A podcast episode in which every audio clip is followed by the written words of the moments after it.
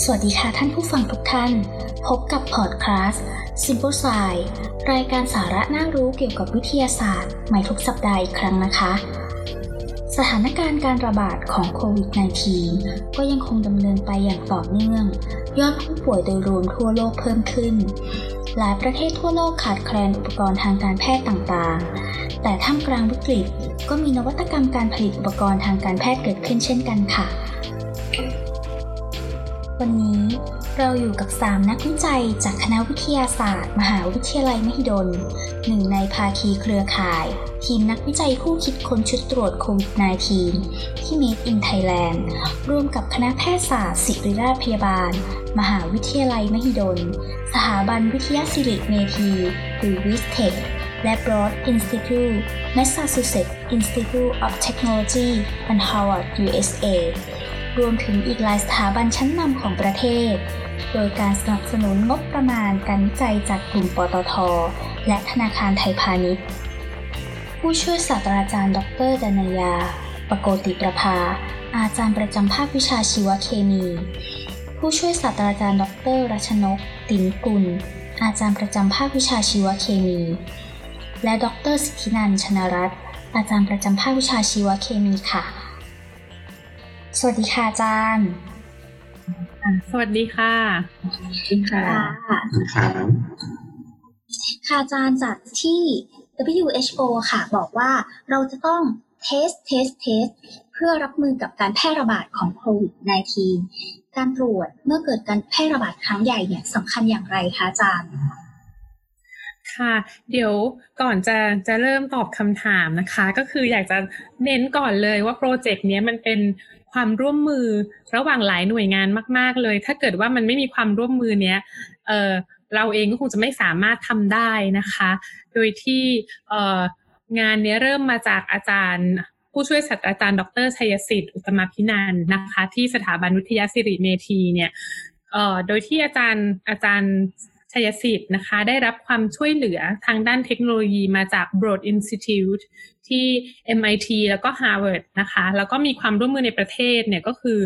เยอะมากนะคะ กรมวิทยาศาสตร์การแพทย์กระทรวงสาธารณสุข นะคะคณะแพทยศาสตร์ศิริราชพยาบาลของเราเอง แล้วก็คณะวิทย์มหิดล นอกจากนี้ก็มีโรงพยาบาลพระปกเกล้าจันทบุรีนะคะ มีนักวิจัยจากศูนย์พันธุวิศวกรรม และเทคโนโลยีชีวภาพแห่งชาติหรือไบโอเทคนะคะ ที่สวทช แล้วก็อาจารย์ในคณะแพทยศาสตร์จุฬาลงกรณ์มหาวิทยาลัย แล้วก็คณะวิทยาศาสตร์จุฬาด้วยนะคะ เนื่องจากว่า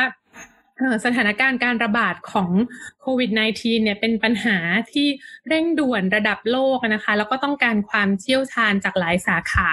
แล้วงานนี้เนี่ยจะไม่สามารถเกิดขึ้นได้เลย ถ้าเกิดว่าไม่ได้รับความร่วมมือจากทุกๆฝ่ายที่ได้กล่าวมาแล้วนะคะสำหรับเรื่องการตรวจโรคเมื่อเกิดการแพร่ระบาดครั้งใหญ่เนี่ยมันสำคัญยังไงการที่มีการตรวจโรคเมื่อเมื่อเกิดการระบาดครั้งใหญ่เนี่ย หลักๆ เลยก็คือจะทำให้ทราบว่ามีใครบ้างที่ติดเชื้อนะคะ แล้วก็สมควรจะได้รับการรักษา แล้วก็กักตัวด้วยนะคะซึ่งซึ่งซึ่งการได้รับการรักษาเนี่ยก็เป็นประโยชน์ในระดับบุคคลนะคะก็คือผู้ติดเชื้อเนี่ยก็ก็ได้รับการดูแล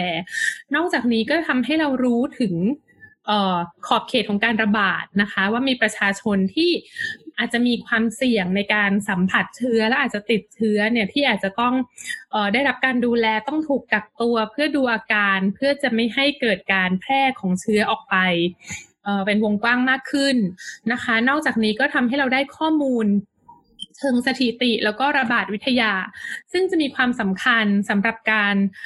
จัดการเชิงนโยบายของภาครัฐนะคะ เพื่อควบคุมการแพร่ระบาดของโรค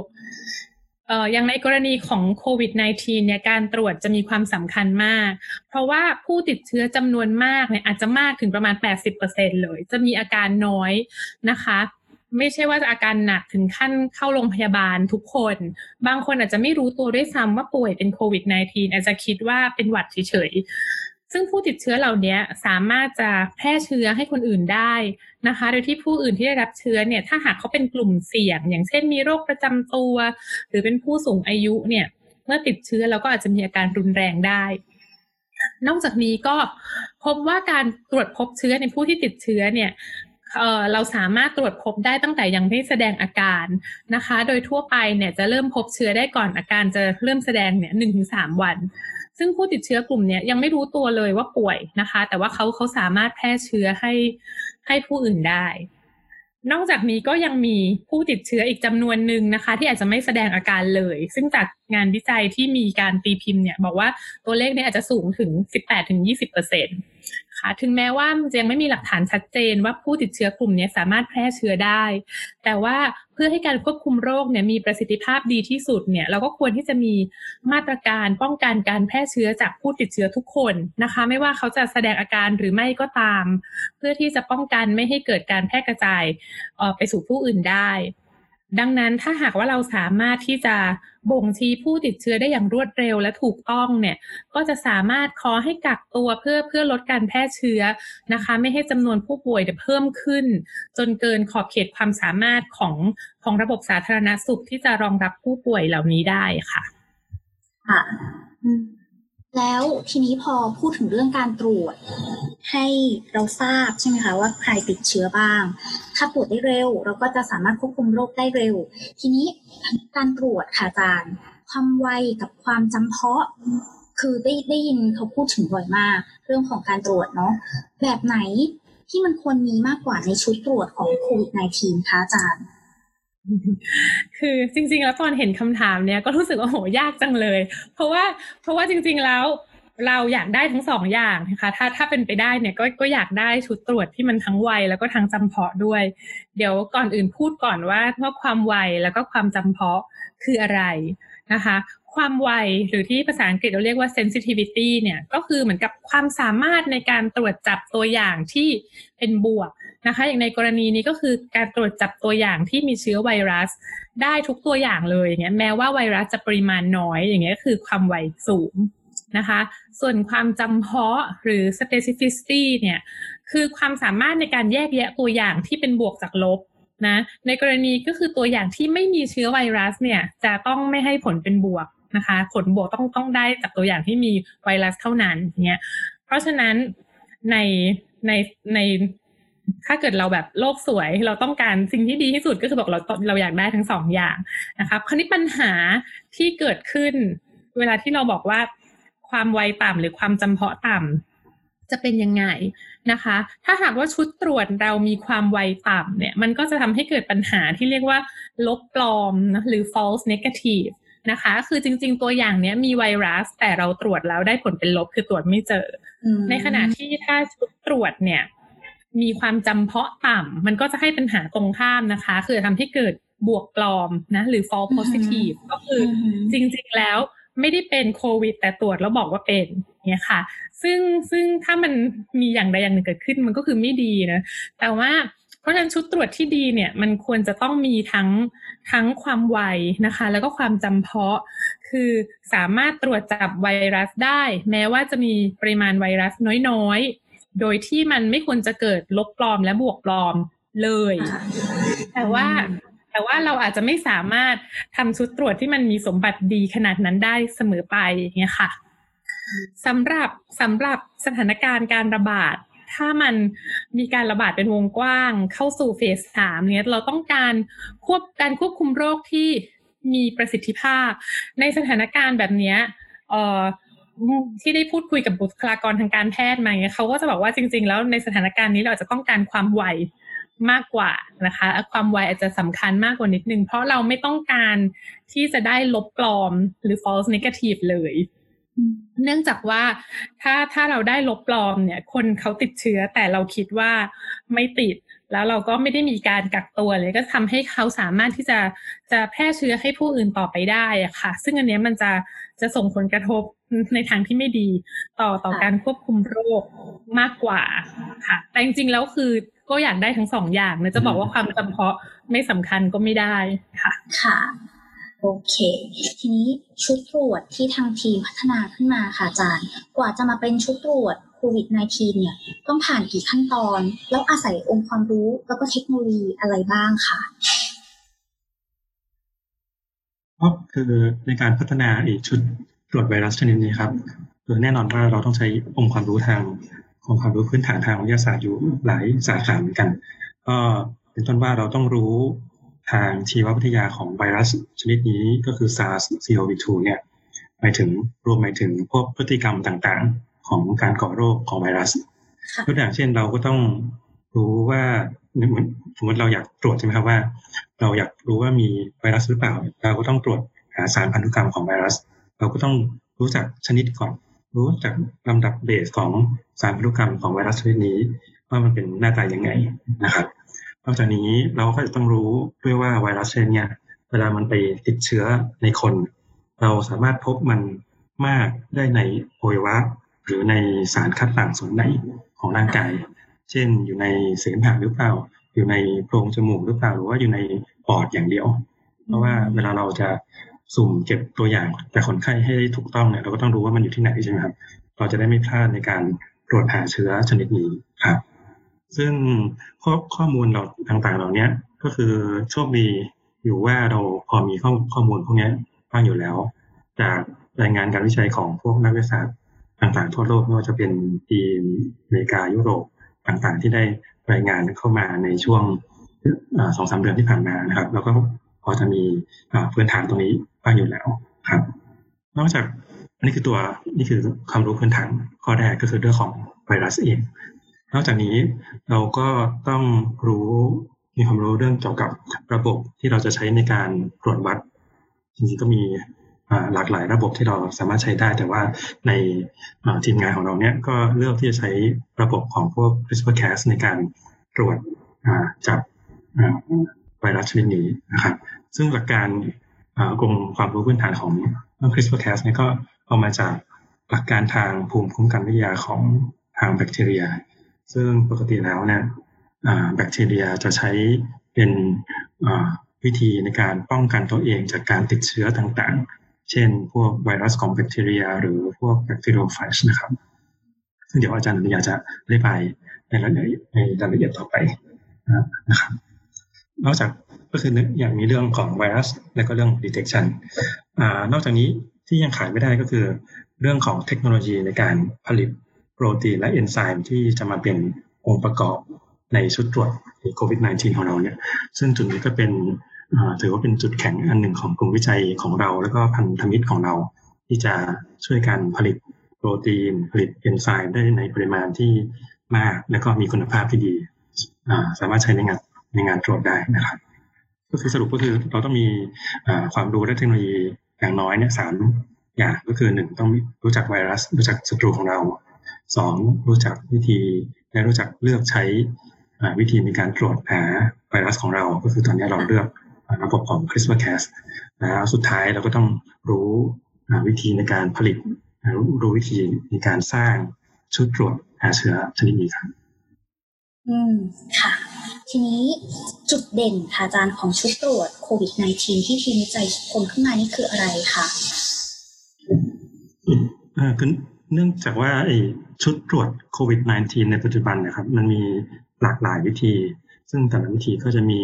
จุดเด่นแล้วก็มีจุดด้อยที่แตกต่างกันไปใช่ไหมครับ คือในที่นี้เราก็จะขอยกตัวอย่างเปรียบเทียบกับวิธีที่ใช้วิธีที่เราใช้ป้องกันผลิตเนี่ยเปรียบเทียบกับการตรวจมาตรฐานสูงสุด หรือไอ้ gold standard test ซึ่งก็คือ RT-PCR ที่ใช้กันอยู่ในปัจจุบันนะครับ ก็คือจุดเด่นของชุดตรวจ CRISPR ของเราเนี่ยก็คือหนึ่งมีจุดเด่นในเรื่องของเวลา คือมีความรวดเร็ว เราสามารถทราบผลได้ในระยะเวลาอันสั้น คือภายในหนึ่งชั่วโมงเนี่ยเราสามารถเห็นผลได้แล้วหนึ่งชั่วโมงซึ่งถ้าเป็นเมื่อเทียบกับ RT-PCR เนี่ย RT-PCR ก็จะใช้เวลาที่นานขึ้น อย่างเร็วที่สุดก็ประมาณ 2-3 ชั่วโมง แต่ในสถานการณ์จริง หรือในห้องปฏิบัติการตรวจเชื้อจริงๆเนี่ยอาจจะกินเวลามากกว่านั้น 6 ชั่วโมง 8 ชั่วโมงบ้างก็แล้วแต่กรณีนะครับจุดเด่นข้อที่สองก็คือเรื่องของอุปกรณ์ที่ใช้ เนื่องจาก ถ้าใช้ระบบของ RT-PCR เนี่ยเราต้องมีอุปกรณ์มีเครื่องมือ เช่นพวก real time thermocycle ที่สามารถเปลี่ยนแปลงอุณหภูมิได้หลากหลาย มี detector วัดแสงวัด reporter ได้ ซึ่งอุปกรณ์เหล่านี้มักจะมีราคาแพง ปกติก็จะราคาหลายแสนบาทนะครับ แต่ว่าระบบที่เราใช้ CRISPR Diagnosis เนี่ยเราใช้อุณหภูมิเดียวคือประมาณ 39 องศา คือไม่จำเป็นต้องใช้เครื่องมืออุปกรณ์ราคาแพง แล้วก็สามารถใช้เครื่องควบคุมอุณหภูมิ ในห้องปฏิบัติการปกติทั่วไปได้เลย ซึ่งมันก็จะเหมาะกับเป็นการเป็นเป็น point of care testing ในหรือเป็นระบบในการตรวจในโรงพยาบาลที่จะที่ต้องการการคัดกรองอย่างไวและก็อย่างง่ายครับนี่คือข้อที่สองนะครับจุดเด่นอีกข้อหนึ่งที่สำคัญก็คือเรื่อง ราคาราคา ถ้าเป็น RT-PCR ปกติเนี่ย ราคาต่อหน่วยก็จะไม่ต่ำกว่าประมาณพันบาทต่อหนึ่งตัวอย่างพันบาทต่อหนึ่งตัวอย่างแต่ในระบบที่เราใช้อยู่เนี่ย ราคาต่อหน่วยของโปรโตไทป์ที่เราลองลองกันเนี่ยก็คือตกประมาณเจ็ดร้อยกว่าหรือร้อยบาทต่อตัวอย่าง ซึ่งก็ต้องขอบอกกันว่าเอราคาเจ็ดร้อยเนี่ยคือคำนวณมาจากการที่เราใช้เอนไซม์ใช้สารเคมีที่เรานำเข้าจากต่างประเทศเกือบทั้งหมดหมายความว่าในอนาคตเนี่ยที่เราตั้งใจว่าจะผลิตโปรตีนผลิตเอนไซม์ผสมกันเองเนี่ยเราก็ประเมินกันว่าเราสามารถทำให้ราคาเนี่ยถูกลงได้มากกว่านี้อีกครับสรุปก็คืออย่างน้อยจุดเด่นสามข้อหนึ่งเราตรวจได้เร็วขึ้นตรวจได้เร็วกว่า RT-PCR ใช้อุปกรณ์ราคาถูกใช้อุปกรณ์ง่าย ๆ ได้ แล้วก็มีราคาถูกครับเสริมนิดนึงก็คือจุดเด่นของชุดตรวจที่เราพัฒนาอย่างมีหลายข้ออย่างที่อาจารย์สิทธินันเอ่อเล่าให้ฟังเมื่อกี้นะคะ แต่ว่าอันนี้เราก็ไม่ได้คิดว่าเทสคิดที่ทำด้วยคริสเปอร์เนี่ยมันจะมาทดแทน RT-PCR ค่ะ คนฟังแล้วอาจจะมีความกังวลว่า เนี่ยแบบ WHO หรือที่ไหนเขาก็ใช้ RT-PCR กันอะไรเงี้ยทำไมเราถึงจะไม่ใช้ คือเราก็ไม่ได้คิดว่าเอ่อเทคนิคเนี้ยจะเข้ามาทดแทนสักทีเดียว แต่มันน่าจะช่วยคอมพลีเมนต์หรือเหมือนอาจจะใช้ร่วมกันได้ ด้วยจุดเด่นที่ว่าก็คือมันไม่ต้องการเครื่องมือราคาแพงมันเร็วอะไรเงี้ยมันอาจจะอย่างน้อยใช้ในการ screening ได้นะคะ แล้วก็เราจะไปตรวจซ้ำด้วย PCR หรืออะไรก็ก็แล้วแต่ก็อาจจะอย่างน้อยทำให้สกรีนได้ที่เอ่อ point of care ก็คือที่ที่แบบคนไข้อยู่อะไรอย่างเงี้ยค่ะ คิดว่าอันนี้ก็น่าจะเป็นประโยชน์นึงถ้าเกิดว่าเอ่อ test kit นี้สามารถนำไปใช้ได้จริง ค่ะเมื่อกี้อาจารย์พูดถึงตัว CRISPR ใช่ไหมคะ อธิบายเพิ่มเติมหน่อยได้ไหมคะว่านี่คืออะไร คราวนี้พอพูดถึง CRISPR diagnostics หรือว่าชุดตรวจที่ใช้ CRISPR เนี่ยคืออะไร จริงๆ เวลาพูดถึงการนำ CRISPR เทคโนโลยีมาใช้เนี่ยเรามักจะนึกถึง gene editing ใช่ไหมคะ หรือการแก้ไขลำดับเบสในสารพันธุกรรม ซึ่งอันเนี้ยได้ยินกันมาพักใหญ่ๆละโดยที่เขามักจะใช้ CRISPR กับ Cas9 นะคะ Cas9 เนี่ย แต่ว่าจริง ๆ แล้วมันมี Cas โปรตีนในกลุ่มที่เรียกว่า Cas เนี่ยอีกหลายตัวมาก ๆ เลย ไม่ได้มี Cas9 แค่ตัวเดียวนะคะ แล้วแล้วโปรตีนในกลุ่ม Cas เนี่ยก็มีการทำงานมีสมบัติและการทำงานที่แตกต่างกันนะคะ บาง โปรตีน Cas บางตัวมีความจำเพาะนะคะ specificity เนี่ยพอๆกันหรือมากกว่า Cas9 ด้วยซ้ำนะคะ แล้วก็เขาก็เอามาใช้ในการทำ gene editing ได้เหมือนกัน ในขณะที่เอ่อ Cas ตัวอื่นที่เอามาใช้ในการทำชุดตรวจมาก ๆ เนี่ย ส่วนมากจะเป็น Cas12 กับ Cas13 นะคะเอ่อ Cas12 กับ Cas13 Cas โปรตีนพวกนี้จะมีสมบัติที่ ไม่เหมือน Cas ตัวอื่น ตรงที่มันมีสมบัติที่เขาเรียกว่า collateral activity นะคะ ก็คือเมื่อมันเมื่อมันเจอกับลำดับเบสที่จำเพาะเจาะจงสำหรับมันแล้วเนี่ยมันจะตัด แล้วเสร็จหลังจากนั้นน่ะมันก็จะสามารถที่จะไปตัดโมเลกุลของกรดนิวคลีอิกอื่น ๆ ที่อยู่ใกล้เคียงได้ โดยที่ตัดอย่างไม่จำเพาะเจาะจงเท่าไหร่แล้ว ซึ่งสมบัติเนี้ย มันมีประโยชน์ในการที่จะเอามาขยายสัญญาณนะคะ ในในการทำชุดตรวจสำหรับชุดตรวจที่เราใช้ที่เราเราเอาโปรโตคอลมาจาก lab ที่ Broad Institute เนี่ยของดรเฟงจางนะคะ ก็เราใช้ Cas13 โดยที่เทคนิคเนี้ยเขาตีพิมพ์มาแล้วเรียกเทคนิค SHERLOCK นะคะ เดี๋ยวจะให้ดูรูปก็คือในในในรูปเนี้ยค่ะ เรามีเขาเราจะใช้ detect กรดนิวคลีกที่เป็น RNA ก็ได้ หรือเป็น DNA ก็ได้นะคะ ในกรณีนี้ไวรัสโควิด -19 ของเรามีสารพันธุกรรมเป็น RNA ก็ก็จะมีมีจากตัวอย่างที่เราจะเทสมี RNA ซึ่งลำดับเบสที่จำเพาะเจาะจงที่เราออกแบบชุดคิดมาให้ให้จำเพาะเนี่ยก็สมมติว่าเป็น ลำดับเบสสีฟ้าตรงนี้นะคะ ขั้นแรกของการทำชุดตรวจเนี่ยเราก็จะต้องเพิ่มจำนวนของของกรดนิวคลีอิกเนี่ยให้มากขึ้นนะคะ ในกรณีนี้เราใช้ RT-RPA ก็คือขั้นแรกเป็น reverse transcription นะคะ ก็คือเปลี่ยน RNA ให้เป็น DNA ก่อน หลังจากนั้นเราก็ทำการเพิ่มปริมาณ DNA โดยใช้ กระบวนการที่เราเรียกว่า RPA นะคะ หรือ recombinase polymerase amplification อันนี้มันจะไม่เหมือนกับ PCR อาจจะเคยได้ยินว่าเวลาทำ PCR เนี่ยเราต้องเอ่อต้องเปลี่ยนอุณหภูมิอุณหภูมิสูง แล้วก็ลงมาต่ำแล้วก็เปลี่ยนในเออแต่ละรอบเนี่ยทำในสามอุณหภูมิ ใน RPA เนี่ยเราใช้อุณหภูมิเดียวตลอดนะคะ เพื่อเพื่อเพิ่มปริมาณกรดนิวคลีอิกประมาณ 39-42 องศา หลังจากนั้น เออเราก็จะเอา DNA ที่เราได้มาเนี่ยไปเปลี่ยนเป็น RNA นะคะ เพราะว่า Cas13 เราใช้ตัด RNA โดยที่ใช้ T7 polymerase ตรงนี้ก็จะได้ได้เป็นโมเลกุลของ RNA ออกมา ซึ่งบางอันบางโมเลกุลก็จะเป็น sequence สีฟ้าแบบนี้ค่ะ ก็คือเป็น sequence ที่เราออกแบบมาให้ชุด kit เราตรวจจับนะคะ หลังจากนั้นก็จะเอามาเจอกับ Cas13 ซึ่งมันจะมี RNA ที่เราใส่เข้าไปที่จับกันได้พอดีกับโมเลกุลของ RNA สีฟ้าตรงนี้ เมื่อมันเจอกันปุ๊บ มันก็จะตัดนะคะ ก็จะตัด target sequence หรือ sequence เป้าหมายของมัน และอย่างที่บอกว่ามันมี collateral activity เนี่ยเพราะมันตัดเอ่อ sequence เป้าหมายนี้ได้ปุ๊บ มันจะไปตัดเอ่อ RNA โมเลกุลอื่น ๆ นะคะ ที่ ที่เราเห็นตรงนี้ก็จะเป็นเหมือน reporter นะคะ ฝั่งหนึ่งในในรูปเนี้ยฝั่งหนึ่งสีเขียวๆ เป็น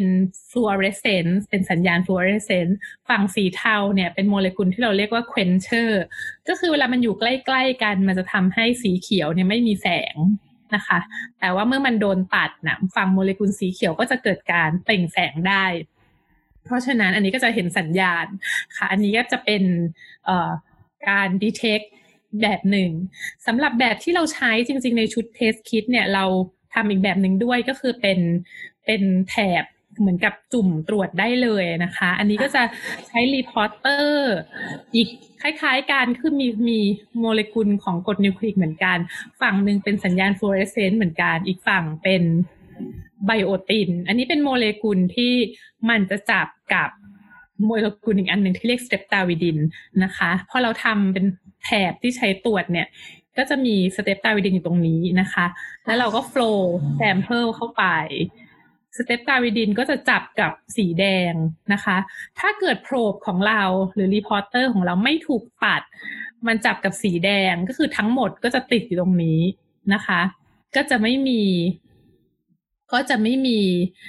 ผลบวกเกิดขึ้นตรงนี้ ค่ะ ก็จะเห็นแถบเดี่ยว ในขณะที่ถ้าเกิดว่ารีพอร์เตอร์เราถูกปัด ครึ่งฟ้ากับครึ่งแดงมันก็จะแยกจากกัน ครึ่งแดงเนี่ยก็จะมาจับอยู่ที่แถบนี้ตรง control ค่ะ คือแถบนี้ต้องติดเสมอ แล้วครึ่งสีฟ้าที่มันโดนตัดมันก็จะมาจับกับตรงนี้ได้นะคะ ก็จะเห็นเป็นสองขีดเนี่ยอันนี้ก็คือคือที่ที่เราพยายามจะพัฒนาอยู่ก็คือหลังจากที่ เอ่อเพิ่มจำนวนกรดนิวคลีอิกแล้วก็ทรานสครายให้เป็น RNA เสร็จแล้วก็สามารถที่จะเอาแคสใส่แล้วก็เอาอันนี้จุ่มลงไปก็จะตรวจได้ว่าขึ้นขีดเดียวหรือสองขีดก็จะคล้ายๆกับชุดตรวจการตั้งครรภ์เนี้ยค่ะ อืมค่ะผลการนำชุดตรวจไปใช้จริงเป็นอย่างไรคะเห็นในข่าวอะค่ะ ว่ามีการนำไปทดลองใช้ที่โรงพยาบาลศิริราชค่ะ แล้วก็ทางท่าน คณะบดีของคณะแพทยศาสตร์ศิริราชพยาบาลเนี่ยก็บอกว่าได้ผลที่น่าพอใจเนี่ยก็อยากจะถามเพิ่มเติมค่ะ ว่าเป็นอย่างไรอ๋อผลของการนำไปใช้จริงๆจริงๆแล้วเนี่ยอันส่วนของการนำไปใช้ชุดตรวจนี้นะคะ ก็คือตัวแพลตฟอร์มที่เราสร้างขึ้นนะคะ ที่เราทำขึ้นหรือผลิตขึ้นในเบื้องต้นเนี่ย จริง ๆ แล้วเนี่ยอย่างที่บอกมันก็สอดคล้องกับที่นายแพทย์ประสิทธิ์กล่าวนะคะ ก็คือว่าอยู่ในรูปในในส่วนของการ กระบวนการทดสอบคิดอะค่ะกับพันธมิตร ซึ่งก็คือเป็นโรงพยาบาลศิริราชหรือว่ากรมวิทยาศาสตร์การแพทย์ใช่ไหมคะก็คืออยู่ในกระบวนการทดสอบคิดกับตัวอย่างนะคะ แล้วก็เปรียบเทียบกับ gold standard ที่อาจารย์สิทธินันได้กล่าวไว้นะคะ คือ RT-PCR นะคะ ก็คือที่พูดได้ตอนนี้ก็คือก็อยู่ในกระบวนการนะคะ หลังจากที่เราสามารถได้ข้อมูลตรงนี้หรือว่าฟีดแบ็ตรงนี้กลับมานะคะ ก็มันก็จะเหมือนกับชุดตรวจ ที่ใช้ทางการแพทย์ทั่วไปนะคะ ก็คือก็จะมีกระบวนการหรือขั้นตอนที่เข้าสู่มาตรฐานนะคะต่อไปเพื่อว่าเพื่อที่ว่าจะได้ให้เกิดก่อให้เกิดความมั่นใจในการใช้งานในอนาคตต่อไปนะคะเรามีแผนจะต่อยอดอะไรอีกไหมคะค่ะสำหรับสำหรับการต่อยอดเนาะก็คือเราก็ มีการพูดคุยกันนะคะ ทีมวิจัยก็มีเป้าหมายหลายระยะด้วยกัน ซึ่งในขณะนี้ก็คือเป็นเป็นความจำเป็นเร่งด่วนนะคะ ที่จะต้องสร้างชุดตรวจเนี่ยเพื่อมา complement RT-PCR อะไรก็แล้วแต่ที่อาจารย์ทั้งสองท่านได้นำเสนอไป แต่จริงๆแล้วเนี่ยชุดตรวจที่เราสร้างขึ้นเนี่ยนะคะ ก็คือเออมันมีหลาย composition ใช่ไหมคะ มีเอนไซม์มีนิวคลีอิกแอซิดที่เป็นองค์ประกอบของคิดเนาะ จริงๆแล้วณขณะนี้เนี่ยองค์ประกอบบางส่วนยังจำเป็นจะต้องสั่งมาจากเมืองนอกนะคะ และบางส่วนเนี่ยเช่นตัวแคส13เนี่ย จริงๆเราสามารถผลิตได้เองในประเทศแล้วนะคะ แล้วก็ส่วนที่เป็นเอ่อเอ่อ RNA นะคะเป็นไกด์ RNA เนี่ยเราก็ผลิตได้ แต่ อย่างอื่นนะคะ ก็ยังต้องสั่งมา เพราะฉะนั้นเนี่ยความจำเป็นเร่งด่วนในตอนนี้ก็คือเราจะพยายามที่จะวิจัยและพัฒนานะคะ ที่จะสามารถสร้างองค์ประกอบทั้งหมดนะคะ ที่อยู่ในอยู่ในคิดเนี้ยให้ได้ภายในประเทศนะคะอันนี้ก็จะช่วยลดความเสี่ยงอะคะ่ะ ในแง่ที่บอกว่าถ้าเกิดมีการปิดประเทศที่มีการนักส่งออกนำเข้าประเทศไทยหรือว่าตัวในประเทศของเราเองก็ยังสามารถมีสารเคมีมี รีซอสที่สามารถทำได้เองนะคะ อันนี้ก็คือเป็นความจำเป็นเร่งด่วนที่เราว่าตั้งเป้าหมายว่าจะต้องมีแล้วก็เกิดขึ้นในระยะเวลาอันใกล้นะคะ นอกจากนี้ในในระยะอีกระยะหนึ่งนะคะ ก็เนื่องจากว่าแพลตฟอร์มของชุดตรวจเนี่ย มันไม่ได้จำกัดแค่ว่าตรวจไวรัสโคโรนาไวรัสนะคะมันยังสามารถ apply หรือว่าประยุกต์ใช้ในการตรวจอย่างอื่นได้นะคะ ยังสามารถนำไปใช้นำในการตรวจไวรัสชนิดอื่น ๆ แบคทีเรียไม่ว่าจะเป็นกรอก่อโรคหรือว่าการตรวจเชื้อแบคทีเรียในแง่ของในอาหารนะคะ อย่างเช่นการส่งออกอาหารหรือว่าอาหารในปัจจุบันเนี่ยที่แน่ๆเลยก็คือเราต้องตรวจอีโคไลกับซาลโมเนลลาถูกไหมคะเพราะฉะนั้นการตรวจเนี้ยปัจจุบันก็ยังใช้เวลานานเลยค่ะ ถ้าเราสามารถประยุกต์ใช้แพลตฟอร์ม หรือเทคโนโลยีตัวเนี้ย มาช่วยในการตรวจอีโคไลหรือว่าซาลโมเนลลาภายในหนึ่งชั่วโมงเนี่ยค่ะ มันก็จะช่วยพัฒนานะคะ ระบบของประเทศนะคะ ได้เป็นอย่างมากนะคะ อันนี้คือตัวอย่างที่เราคิดว่าเราจะประยุกต์ชุดตรวจหรือว่าแพลตฟอร์ม หรือว่าเทคโนโลยีเนี้ยให้มีประโยชน์นะคะแก่ประเทศของเรานะคะ อันนี้ก็คือเป็นเป็นสิ่งที่ทีมวิจัยมองไปข้างหน้านะคะ ประโยชน์ที่จะเกิดขึ้นกับเมืองไทยเนี่ยจะมีอะไรบ้างนะคะ ก็จะเห็นว่า อันนี้คือสิ่งที่เราคิดกันนะคะ อันนี้ก็คือ นอกจากนี้เนี่ยนอกจากจะใช้ตรวจเชื้อก่อโรคหรือว่าตรวจเชื้อในอาหารนะคะ จริง ๆ แล้วเนี่ยเทคโนโลยีของ